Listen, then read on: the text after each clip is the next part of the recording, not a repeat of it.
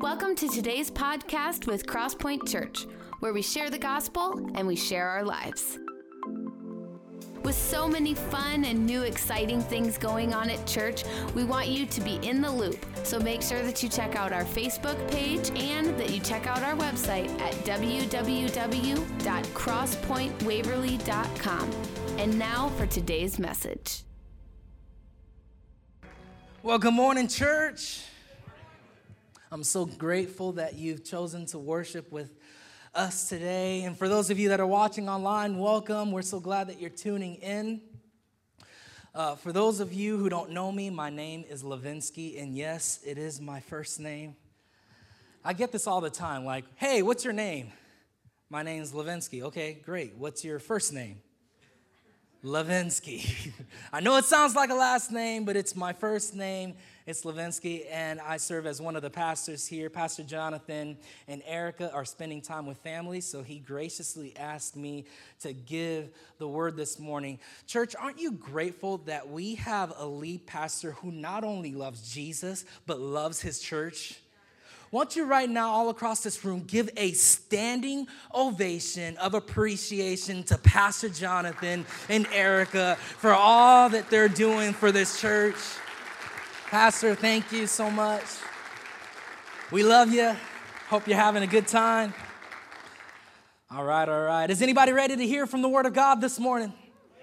I'm gonna have to ask that again. Is anybody ready to hear from the Word of God this morning? All right, I want you to turn your Bibles to John chapter 14. John chapter 14. John is, uh, the book of John is one of the Gospels. It's the last book of the gospel. There's Matthew, Mark, Luke, and then there's John. John chapter 14. We're going to read verses 1 through 7. John chapter 14, 1 through 7. Here's is what it says. Let not your hearts be troubled. Believe in God, believe also in me. In my Father's house are many rooms. If it were not so, would I have told you that I go to prepare a place for you? And if I go and prepare a place for you, I will come again and will take you to myself, that where I am, you may be also. And you know the way to where I am going. Thomas said to him, Lord, we do not know where you are going. How can we know the way? Jesus said to him, I am the way and the truth and the life. No one comes to the Father except through me. And if you had known me, you would have known my Father also. From now on, you do know him and have seen him. Let's pray together. Father God, we thank you so much for the word that is alive and active, that is penetrating hearts. Right now, we just pray that you would open up our spiritual eyes so that we may see the things that you are doing all around us in us and through us. Father God, we thank you so much. We open we ask that you would open up our spiritual ears so that we may hear from you. And that you open up our spiritual eyes so that we may comprehend all the things that you want us to comprehend. And all God's people said, Amen. Amen. Today's message it's titled The Way, the Truth, and the Life the way, the truth, and the life. And this is Jesus speaking here, by the way. These are not my words, but his words.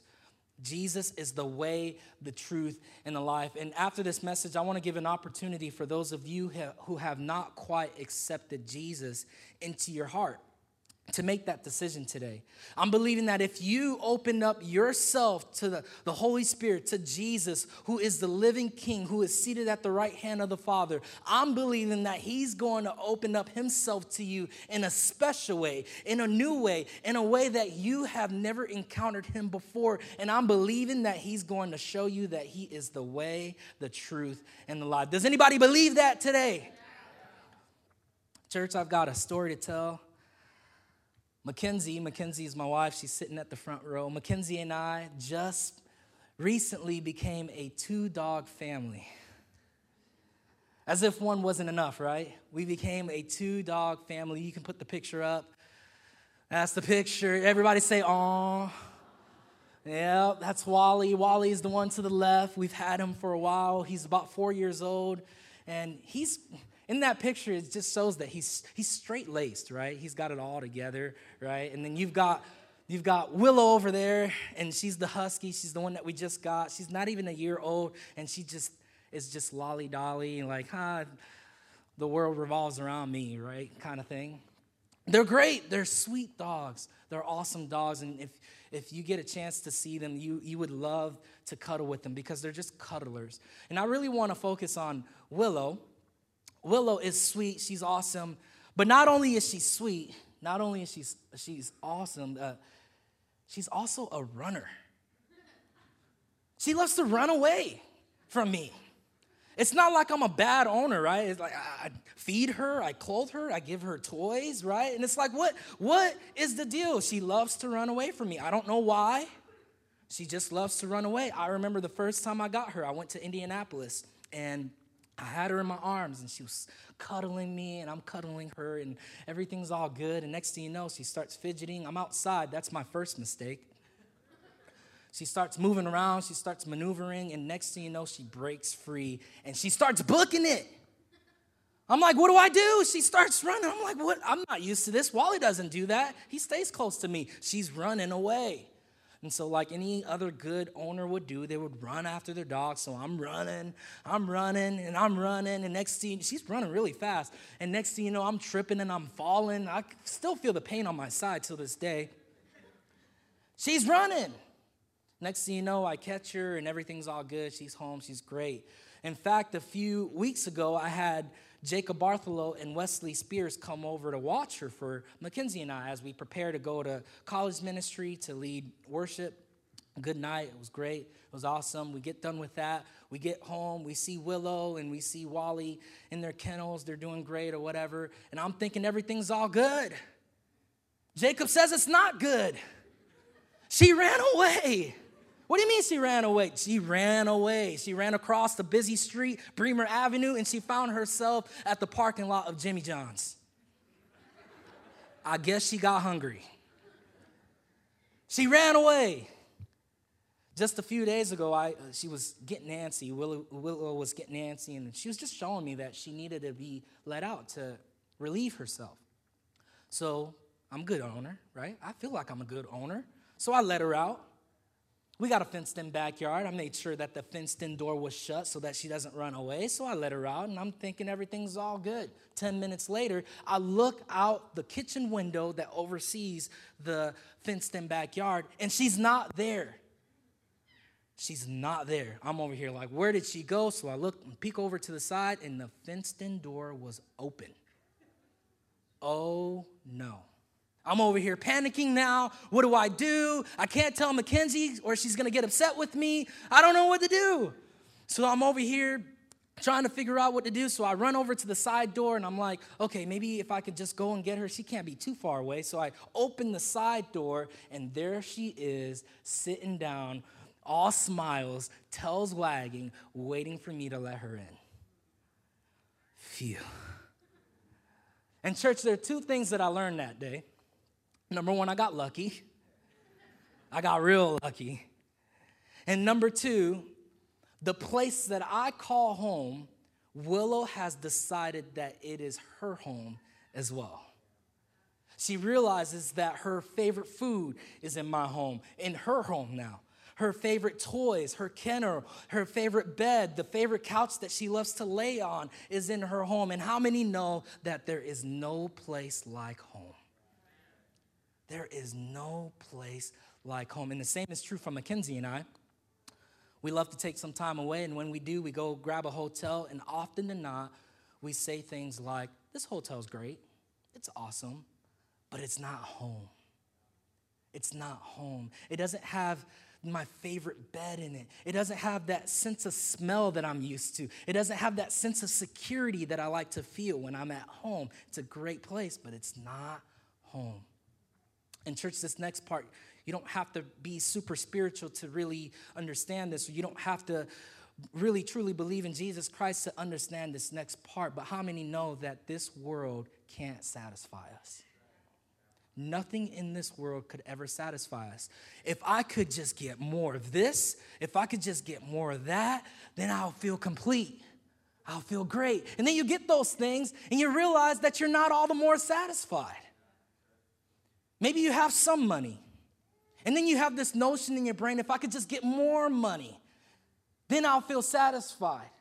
Or maybe if I can get that latest technology or the bigger car, or the bigger truck, or maybe if I could just get married, or maybe if I could just have kids, or maybe if I could just be single, then my life would feel complete. And if you're blessed enough, if you're lucky enough, you get those things and you realize that your life is not all the more complete.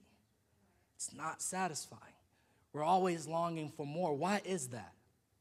The reason why we're wired this way is because we are not wired for this world. We are wired for something more. We are made for something bigger. We are made for something greater. We are made for eternity of life with Jesus. Come on, somebody. We are made to live with Jesus. We are made to live with Jesus. And I love the scripture here. It says, John chapter 14, verse 2 In my Father's house are many rooms. Everybody say, many. Many rooms. And if it were not so, would I have told you that I go to prepare a place for you? See, the word many in the Greek translation is pronounced polis, which stands for much, great, an abundance of. And so when I read that verse, Jesus isn't saying that I am preparing a place for a very select few people. I'm building a place for just a small group of people. No, I am preparing a place for you who call upon my name. I'm preparing for all the people who call upon my name in Asia, in Africa, in South America, in North America, because I have them in mind and I am building a place because I want to be with them. He is preparing a place for you because he has you in mind. Did you know that Jesus was a carpenter? When he walked this earth, he built things. I can't imagine all the beautiful things that he built when he walked this earth. And even more than that, I can't even begin to fathom, begin to comprehend all the beautiful things that he is building, even right now, as he prepares a place for you. All the intricate things that he's putting in the, the details and all of the, the doors and all of the trim, all of the details in the trim and all the baseboards. He knows what you like and he's preparing a place with you in mind. I know for me specifically, he's putting all my favorite snacks. I love snacks. So he's putting all my favorite snacks in there because he has me in mind. He has you in mind. He is the way, the truth, and the life. John chapter 14, verse 3, it says, And if I go and prepare a place for you, I will come again and take you to myself, that where I am, you may be also. And you know the way to where I am going. Thomas said to him, Lord, we do not know where you're going. How can we know the way? I love Thomas's response. Like, uh, Jesus, we don't know the way to where you're going. Aren't you supposed to know what we know? Aren't you supposed to know everything? Aren't you God, omniscient God? Shouldn't you know all this stuff? We don't know where we're going. Is this one of your parables? Is this one of your, your, your, your deals that we have to crack again? Every time we ask, I ask a question, you always want to question me back. We laugh at Thomas's response. Like, he should know. But when we really look at the scriptures and we look at the interaction between Thomas and Jesus, I'd venture to say that all of us would be asking that same question Where is that way? And I love that John kept this interaction in the Gospels because it shows that Jesus is willing to work with the hard ones. Jesus is willing to work with the broken. Jesus is willing to work with the hurting. He's willing to work with those who are disappointed. Don't ever think for a second because you don't have your life figured out that whenever you come into a church building, the church is going to burn down. No, Jesus said, I came for you. I came for the broken. I came for the hurting. I'm the, I'm the doctor. I want to fix you. I want to have a relationship with you. I came for you. I came for you. I am the way. And so the first point is this if you're taking notes Jesus is the way. Jesus is the way. Notice that Jesus doesn't say, I'm a way, or I am a truth, or a life. I am the way. It's a narrow way into heaven. It's a narrow way into eternity of life with Jesus. It's a narrow way to the Father. You can't find it in your jobs. The ways, the way to the Father is not getting it into the, you know, the, the salvation of your spouses or your loved ones. You can't find that way by earning your way. You can't find that way, I'm gonna go there. You can't find that way in other religions. You can't find it there.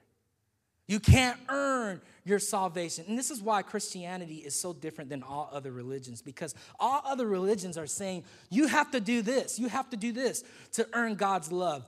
You have to jump through this, this hoop or jump through that hoop. You got to go through all these different classes, and you can't miss one because if you do, Jesus is not going to love you. That's what religion says. But Jesus is saying, I love you. No matter what, I've already died on the cross for you. You don't have to do anything. I have you in mind.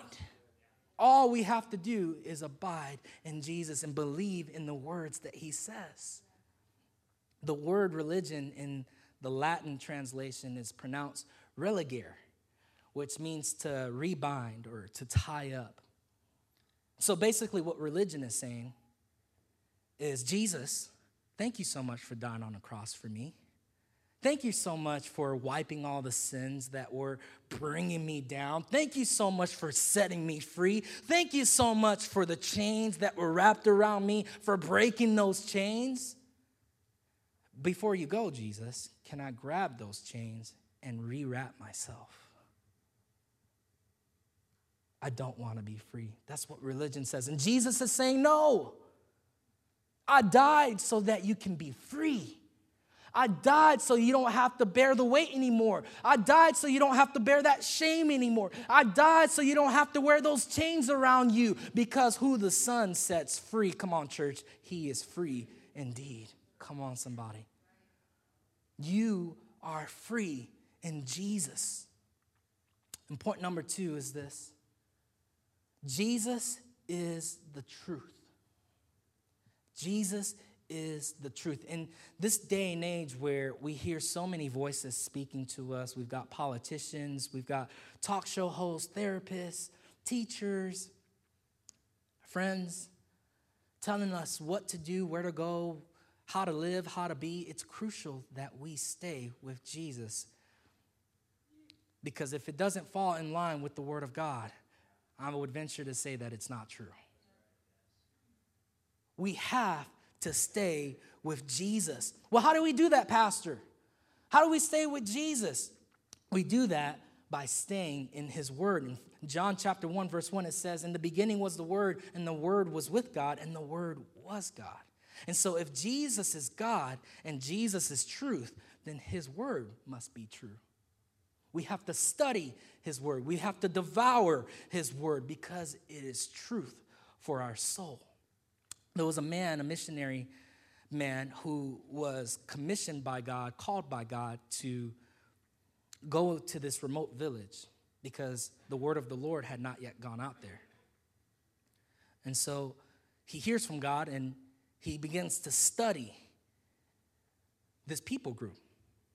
He studies their language, he studies their likes and their dislikes, their traditions, all of that. And next thing you know, he comes across what they believe, their belief system, what they believe to, to be true.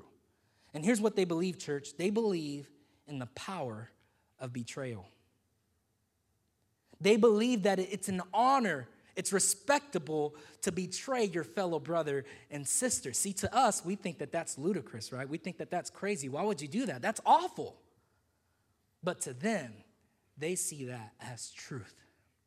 So this man missionary man, he takes note of that. He prepares himself. He gets on a plane. He goes to this village. He, he gets to the center of where they're staying, and he starts yelling off the top of his lungs Listen up, brothers and sisters.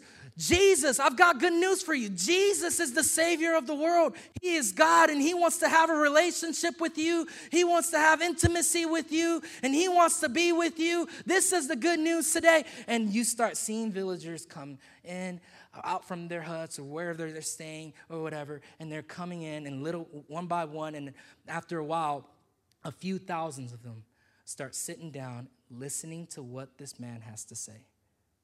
They're marveled. And so he continues the gospel. Jesus, he is born of a virgin. Her name was Mary, and he grew up to knew no sin. And you could see their faces like, I've never heard this before. They were marveled. They've never heard the word of God before. They were silent. They didn't want to, they didn't want to say anything because they didn't want to miss anything.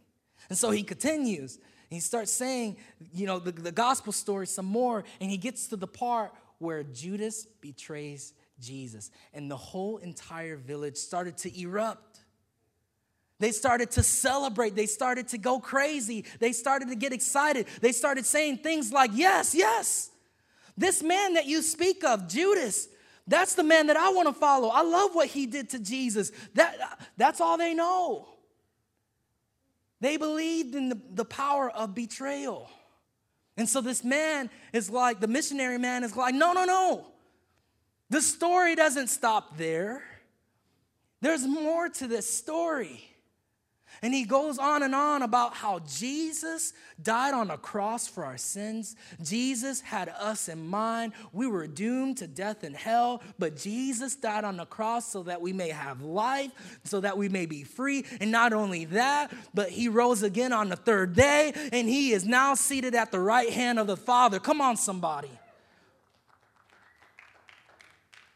Next thing you know, the villagers started weeping they started crying. They started saying, Oh my gosh, would somebody do that for me? Oh my gosh, who, whoever is willing to die for me, I am willing to follow him. This man that you speak of, Jesus Christ, this is who I want to live for. This is who I want to follow. Forget about the other nonsense that we used to believe. Now they don't believe in the power of betrayal, now they believe in the power of love.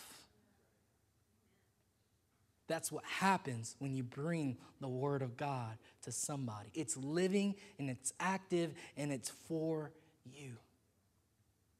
It is for you.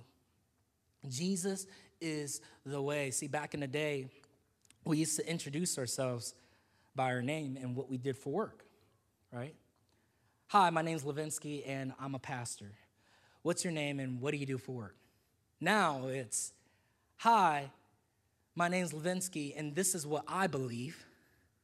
And you don't have to tell me what you believe, but if you do tell me what you believe and it doesn't line up with what I believe, then there's gonna be some hardcore judgment over here. You believe in unicorns? Well, I believe in UFOs, so you're one of those people. Keep your distance. There's only one truth, church, and it's in the Word of God. It's in the Word of God, it's Jesus. The Word of God says in John chapter 8, verse 31 and 32, Jesus says to the Jews who had believed in him, If you abide in my word, you are truly my disciples. And you will know the truth, and the truth will set you free. See, a lot of us know that scripture, especially the second half of that scripture, right? The truth will set you free. But just that part of the scripture alone is only halfway true. It doesn't work if you don't apply the, sec- the first part. You shall know the truth, and the truth will set you free. Church, it's not enough to have your Bibles in your hands and not open it. It's not enough to have your Bibles with you and not know what it says. It's not enough to put your Bibles on a shelf and let it collect dust and not know what it says or apply what it says. You have to do those things. You have to apply the Word of God. You have to know the Word of God. That is how we are set free. Jesus is the way, the truth. And the last point is this Jesus is the life. Jesus is the life. What a bold statement. Jesus says that He is the life, and you won't find it anywhere else. You won't find it in a bottle. You won't find it in drugs. You won't find it in sex. You won't find it in pornography. You won't find it in your work. Those things are all temporarily pleasures. It's because we are meant for something more. We're meant for something greater. We're meant for something bigger. Jesus is preparing a home for us. He's preparing a place for us. Jesus is the way, the truth, and the life. See, I have a friend who used to be afraid of dying. And since then, he's come to know the Lord. And now his response is, I will never die. I will just journey on to my new life, a better life, a life with Jesus Christ. Jesus is the life. That's what it's all about. John 3 16, it says, For God so loved the world that he gave his one and only Son, so that whoever believes in him should not perish, but have eternal life. And so today you're probably thinking, man, I've been running away from Jesus. I need some life. I feel dead. Well, all you have to do is believe. Believe in Jesus Christ. I love what this man says about Jesus. I don't know who wrote this, but I love it. I saw it and I'm putting it in the message. It says, The greatest man in history he had no servants, yet they called him master. He had no degree, yet they called him teacher. He had no medicine, yet they called him healer. He had no army, yet kings feared him. He won no military battles, yet he conquered the world. He committed no crime, yet they crucified him. He was buried in a tomb, yet he lives today. Who is this man? It's Jesus Christ. Come on, somebody.